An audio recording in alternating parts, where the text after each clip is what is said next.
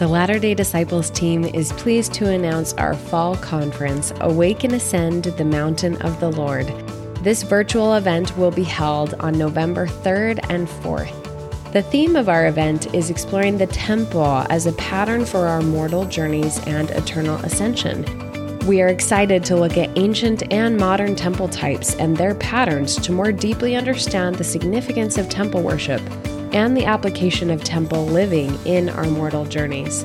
In addition to this, we will be sharing an exciting announcement during the Saturday sessions you won't want to miss. Our speakers include Kevin Ball, Valerie Hudson, Nicole Hansen, Margaret Barker, Rob Kay, Corey Jensen, Cameron Mayer, and Farrell Pickering. We hope that you can join us. Please go to latterdaydisciples.com slash events to register now.